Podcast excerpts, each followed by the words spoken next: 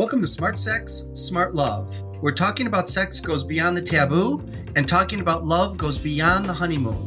Today's podcast title is Vulnerability, Sex, and Suicide. My guest today is love and leadership coach Shana James. For the past 20 years, Shana has coached more than 1,000 people to find love, rekindle spark, step into leadership, grow businesses, increase their impact, and become more personally inspired and fulfilled. Shana has a master's degree in psychology, DISC, D-I-C, D-I-S-C, and PQ certifications. Hopefully you'll tell us what that, those are, and has spent 15 years facilitating workshops on authenticity and communication. She has also started multiple businesses and helped hundreds of entrepreneurs start their own. Her deep and spiritual practice adds support for stuck spots in your career, love and sex life, and soul purpose. She loves working with people who are sensitive and seek a deeper understanding of life and love. Welcome, Shana. Thank you. Thank you so much for having me. Yeah, so nice to meet you. I'm so looking forward. I mean, it's such a strange um, uh, juxtaposition of vulnerability, sex, and suicide. I was like, I know, I know. I even said maybe that's too much, but you know, the the reality is that they really, you know, there is an overlap there, and I I tend to love, you know. Uh, I tend to love the overlaps, right? Like I talk about how sales and sex are um, there. There are a lot of overlaps, right? The bedroom and the boardroom, and when you really think about men, I, I work a lot with men, and so when men are unhappy or when couples aren't having sexual satisfaction, you know, men tend to be very isolated and alone and not getting support and it can lead to depression it can lead to suicide. So right the the the crisis that i'm seeing right now is that as relationships are breaking down and people are having less sex or less connected sex you know the the inner sense of life is good and i'm okay decreases and the suicide rate for men is unfortunately extremely high right now Mm-hmm. What is what are the statistics for suicide among men?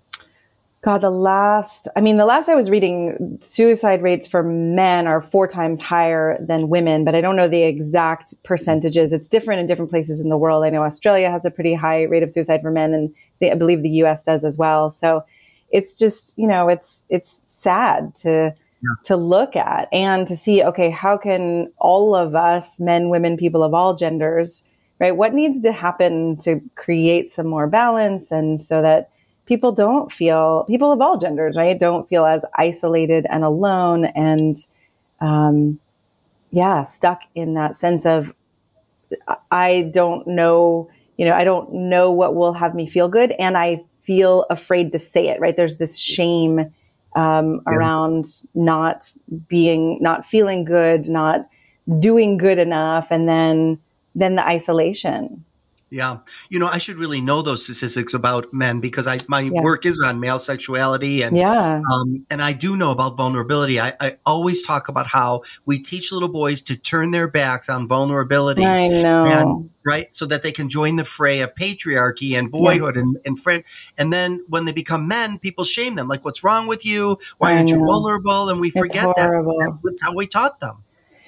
Yeah. Yeah. In my TEDx talk, I did a TEDx talk called What a Thousand Men's Tears Reveal About the Crisis Between Men and Women. And one of the examples was where someone shamed my kid who was in kindergarten, you know, mm-hmm. walking mm. down the hall in school crying. And this woman just walked by and said, no tears. Some, you know, random person, like not even knowing what my kid was crying about. And I was like, what?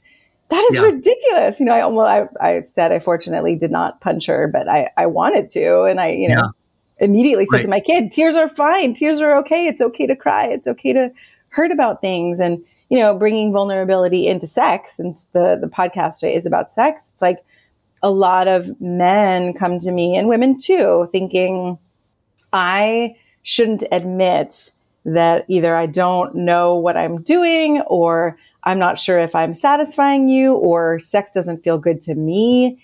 And if we don't talk about it and we don't say anything, whether it's before, during, or after, right? Those are great times to talk about it. The setting up a sexual experience or sometime not in the bedroom. There's in the midst of it, which can be the hardest moment.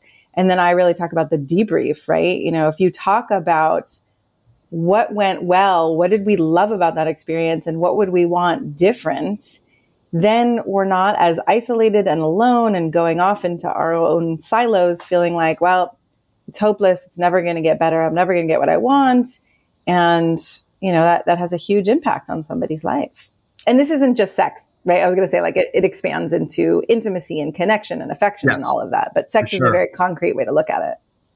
But now, um, tell me, because you talk about vulnerability having to do with the high rate of suicide uh, around sex, I guess. So, what, how do you make that connection? Right. I mean, it, I don't think it, it, it has to do with sex, but sex is part of it, right? So it's not like just vulnerability around sex leads to suicide, but vulnerability in general, where when people don't feel like they can be vulnerable or they can say what their needs are, what their fears are, then again, that leads to what we've been talking about this sense of isolation, the sense of nobody's on my side, nobody knows me, nobody understands me. And so I find that sex is a very concrete way to see what's happening in all other aspects of life as well, right? Because you can see, oh, this physical act didn't go well, or then, you know, we broke down, then we stopped talking to each other, right? Whereas in some of the other aspects of life, whether it's, um, you know, connection, affection, or even work, career, re- you know, colleague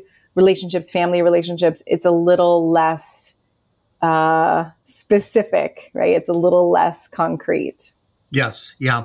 I do know that because I work with mostly heterosexual couples. People don't yeah. think that because I'm gay and a lot of my writings are gay, and yeah. but I do. Seventy five percent I work with men, yeah. and uh, they're they're uh, female partners. And the biggest issue is when he's watching porn or erotica, and she catches him, and he cannot explain to her why he's watching why? it it's uh-huh. not about her, that it's separate from her, it's in addition to her. Yeah. And and so then that be, uh, thankfully that brings them into the office. I don't know about the couples that don't right. because they can't talk openly. The the men don't have the words. Have you seen yeah. this in yes, your practice?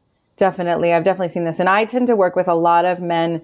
A lot of men come to me sometimes with their partners, but sometimes alone talking about their relationship and whether it's going to work or how, you know, why it's breaking down. And then, and then often men who are single who want to be in relationship and it hasn't worked in the past. So I do often see that men don't have words. And as a woman who tends to also work with a lot of heterosexual men because I am a woman in that way and I mm-hmm. get to play the role of the woman. And so I help them practice getting the words out of their mouths. Right. And so if there's a moment where it's like we hit a pocket of, shame or fear or sadness or whatever it may be, we get to slow it down and say, okay, what's really going on there? And why, you know, wh- why do you judge yourself for this? Or what are the words that you would actually use to express how this fills a desire for you? It doesn't necessarily mean anything about her or what would you want to have in the re- in the dynamic between the two of you you know, maybe it's not about cutting out porn completely, but it might be about less porn, more of something in this dynamic in your relationship. And if you're scared to ask for it or you don't have the words, then let's practice and explore what that would be. Yeah, no, I like that a lot. You put in um, your work is about vulnerability being sexy. Can you mm. talk about that? Yeah. Well, I think a lot of people think that vulnerability kills passion. And a lot of men come to me thinking, well, if I'm vulnerable, then I'm going to seem weak or I'm going to seem small or I'm going to seem boyish. But again, in my TEDx talk, I talk about the difference between a vulnerability dump, right? Where it's like a little bit of like a hot potato, like, I can't handle this. I got to get rid of this. I don't like this discomfort. Can you take it? Can you fix it? Versus a sense of, okay, I am a strong and powerful human being. And there's something I'm feeling vulnerable about right mm-hmm. now. And mm-hmm. to, to be able to say that, right, we have to love ourselves enough that we, you know, we have to work through the shame. If there's something we feel ashamed about, then we do that kind of dump or we say it apologetically or we say it defensively or we mm-hmm. don't say it at all. And so again, a lot of times I end up working with people on that self love? What would it take to have compassion for yourself? What would it take to make that desire or that uh, frustration or about something that isn't working? What would it take to make that right? And so then you can come to a conversation and vulnerability. I believe vulnerability, and I've experienced this many times where it can be really sexy. My partner even said to me the other day, wow, you just said that really vulnerable thing. And somehow it was really hot. You know, somehow I felt way more connected to you and yeah. I got turned on as opposed to you were over there distant, not telling me what was going on. It was, you know, very confusing and separate. So I think about conversations about what do we actually want? You know, what do we want in our uh, romantic life? What do we want in our partnership? Those yes. conversations, when you actually start to feel the pleasure of the desires versus shame about desires, they get more playful, they get more exciting, they get more edgy, and they get more sexy. Yeah, and that's the promise of helping people begin those sexual health conversations yes. and have erotic compassion for one another. That's what I call it. Oh, I love that. Erotic compassion. That's amazing. Yeah, I think yeah. it's really important. But I also find that when I ask straight couples, I call them mixed sex couples too, because they're not always, you know, they could be bisexual yeah. or yeah um, I asked them, you know, so what about masturbation? And they're like, we we never talk about that. Right. I'm like, why don't you talk about, you know, like gay male and lesbian couples talk about talk that. about it. I know yeah. heterosexual couples really got the the shaft somehow, not in the good way, right? It's like I don't know, I don't know, I don't know why, but that would be a great topic for another time. Is why why do you know gay couples, lesbian couples, why do people of mixed genders talk or or you know sexual desires, preferences like somehow they got outside of the box of yes. we're not allowed to talk about this. Maybe because it's just not, you know, the the information which is bad information is not passed down and so you're kind of finding your own way. Whereas yes. in heterosexual relationships, we just take what's there, uh, assuming, oh, well, that's how it's supposed to be. But it's, pardon my French, such shit information that then most of us are, you know, up the creek.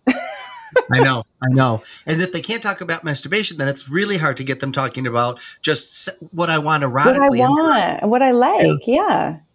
Have you been? Do you know about those websites where people can go on and uh, put in what they like, and then the partner puts in what they like, and it only spits out what they like together? No, so that said, sounds great. I know. So if you said something that the partner didn't want, didn't like, then they never know about it until you decide to tell. Uh huh. That sounds amazing. I like that. I mean, right. Cause it is really vulnerable. It's, it's interesting how, you know, even for me, I found in my, with my history, being joyful can be vulnerable, which might sound crazy. Yeah. Right. But, you know, having joy and being excited in my family system wasn't really the way that it worked. And so, for me, if I get really joyful or excited about something, I can feel like, is this okay? I might be left or abandoned, you know, even though it's, it, in some ways it's like, well, of course, joy is great and joy is contagious. And if you're joyful, then maybe your partner would feel more joyful. But we all have these very twisted, you know, histories where we get wounded when we're young. And so desires, especially I find for most of my clients, are very vulnerable to share if you don't know if someone's going to say yes, you know, or if they're going to like it too. And what I often work with people on is, okay, even if someone else doesn't like your desire, it may not be a match for desires, but that doesn't make it bad or wrong. Right, right. And you know, a lot of what happens is people, uh, could be either partner. If I have a disgust response, and then if I have a disgust response, I find you disgusting. Right. And then that stops people from being vulnerable. Who wants to yes. feel that way? No, nobody wants to be received with disgust, right? So right, right. then we have to work with, okay, how are you receiving? Or then if I'm working with a man, especially who's coming to me without his partner, I have to work with him on, all right, what happens when you get that disgust response? How do you still maintain your own self worth and sense of, you know, goodness in the face of someone else's disgust? Yeah, right. Yeah. Right. So a lot of guys, what they'll do is if she finds, let's say his porn, this is the typical scenario in my office. She yeah. finds his porn. She's mortified. She's comparing herself. You want the, that then over me. And that's not true. And he doesn't have the words for it, whatever. So then he says, I promise I will never do this again because he doesn't want to hurt her. Right. I clean my, um, you know, uh, computer. I wipe it, my hard drive, whatever. And, um, and then he does it again he does it again, and then the next time it's not about the porn anymore; it's about it's the, the lie, trust and the lie, right? Yes. And the trust. And I always tell straight men, do not make this promise, right? Because what you're saying is, and really helping couples understand, autoerotic a separate sex lives from each other that just involve yourself should be added to your relationship. What do you think? Yes, I completely agree. And I like that term autoerotic because I'm actually teaching a class, I think this week, I was going to say next week, I think it's this week, on what to do with your sexual desires, what to do with your desire for sex when you're not having it yes. to a group of men. And one of them is, right, that sense of autoerotic, did you call it, right? Or yes. this, you know, yep. that, right, that you can have a sex life with yourself. It's not all dependent on your partner. And of course, we want to get you having a great sex life with your partner. But right. if you're feeling like there's no other option or there's no other way to satisfy yourself, then you get really stuck in that situation. Right. And um, so, how do you teach then this kind of vulnerability? Do you have steps, or how do you what do you do? It's a great question. I mean, I do have some context, you know, some ways for men. I often work with men right now, which is why I keep saying men, but it could be per- people of any gender, you know, sure. to bring up a vulnerable conversation and to, to one of the important pieces that I find is context. You know, that as you're starting to have a conversation, when you tell someone why you want to have this conversation, it takes the stories and the fears and the the wounding, you know, that oh my gosh, this thing is going to happen to me again out of their mind and replaces it with a sense of why you want to have this conversation. So if I say to you, wow, honey, I'm having a desire to try this new thing sexually. What often happens with the receiving person is, you don't like our sex life. I'm not good enough. There's someone else hotter. You, you know, you were watching porn, all these things. Whereas if I say to you, you know, I've been feeling this desire to know you and your body more completely, or I've been feeling this, you know, desire to have a kind of sex with you that I don't know if we've ever had, but I want to feel closer to you through it. If I set the context of why I'm bringing up this topic, then the vulnerability tends to go better. So I do have things like that that I work with people on. And then ultimately, like I said before, I think it's when we, you and I help people to love themselves, which is such a broad concept. But what I mean by that is to really know I am good. My desires are good. I don't have to apologize or defend anything. I can have an open hearted conversation without collapsing or falling into despair or self hatred. You know, that to me is the, the source of vulnerability being able to be shared and then actually creating more connection. I like the whole, I, what you just said. We call it in psychotherapy um, is, and you know this is differentiation, right? Mm-hmm. Is what makes you different doesn't make you bad or wrong, or what makes yes. me different doesn't make me bad or wrong. Yes, yes. But when there's sexual right. desire, oh, go ahead. No, no, you go. Well, just when there's sexual interests that differ or there's desire discrepancy or those kinds of things, that's like heavy, heavy stuff. And the, like you, that's why I love this work right. you do is the vulnerability gets even higher. Yeah. Right. And if you can't, if you've been trained that you're not supposed to talk about it, or if you've never been trained about how to talk about it in a way that goes well, and then you have an experience where you try to bring it up and someone's disgusted with you, or someone shames you, or makes you wrong in any way, then what are you going to do, right? Likely you're going to say, forget it. I'm not going to do that again. That was not a very fun experience. And, right. and you carry that forward into your relationships. Right. Right. So, um, what else about your work should we know that we haven't touched on yet? What else? Um, that's a good question, a big question. I don't know. I think again, I really love the range of I've I've had many experiences in my life in different relationship styles and different sexual styles, and you know, from tantra and kink and BDSM and open relationships and all kinds of things. So I just have a very accepting way, um, and that when people come to me, you know, things don't surprise me, and mm. I find I have a, and I guess you could call it a kink in a way of like I love helping people understand how a wide range of experiences and differences can actually come together in a really beautiful, yeah. creative, art artful way, right? That, like yeah. you said, we can use our differences. If one person is really into, you know, a kind of connection, affection, or sex that's very gentle and loving, and another person wants something, you know, harder and faster, like helping, I love helping people bridge those gaps and have those conversations. Um, and again, sometimes it's in the bedroom and sometimes it's about quality time or emotional connection or you know i'm, I'm actually working on a book called honest sex and mm. what i find in there is that honesty is ultimately the foundation of passion and without that you know it, like it hardly i hardly ever actually work on sex with my clients, right? We hardly ever talk about the sexual act because we're talking about everything around sex that actually creates passion and those conversations and the emotional connections and again our you know back to our relationship with ourselves. So yeah. those are some of the things that i'm passionate about well, I like to teach people, and you probably already know this too, about erotic orientation, right? We have a sexual orientation to whom we're attracted, but uh-huh. our erotic orientation has all of our turn ons, all the positions we like, all the role plays, all the power exchange. And those are the yes. vulnerable places that people don't go. And then even if they do go there, then it's vulnerable to say, I get off on this. This, I experience pleasure from right. this thing that might be against our morals, against the law, against, you know, in our heads that I might want to role play consensually with you, but would be weird, you know, like that. Those are really hard conversations for couples, aren't they? Yes, they are. And I love that you talk about that. And I love that you have that distinction, right? That it's not just sexual attraction, there's erotic attraction. And, you know, because it's not much talked about, often couples come together without knowing that about each other. And that can create, you know, that can wreak right. some havoc down the road when it's like, oh, I didn't know. And I think it can get harder and harder the longer you're with someone to talk about things because it's like, oh, well, if, if I didn't say that five years ago, I'm going to say it now. And then my partner's going to be shocked or my partner might leave me because they don't like that.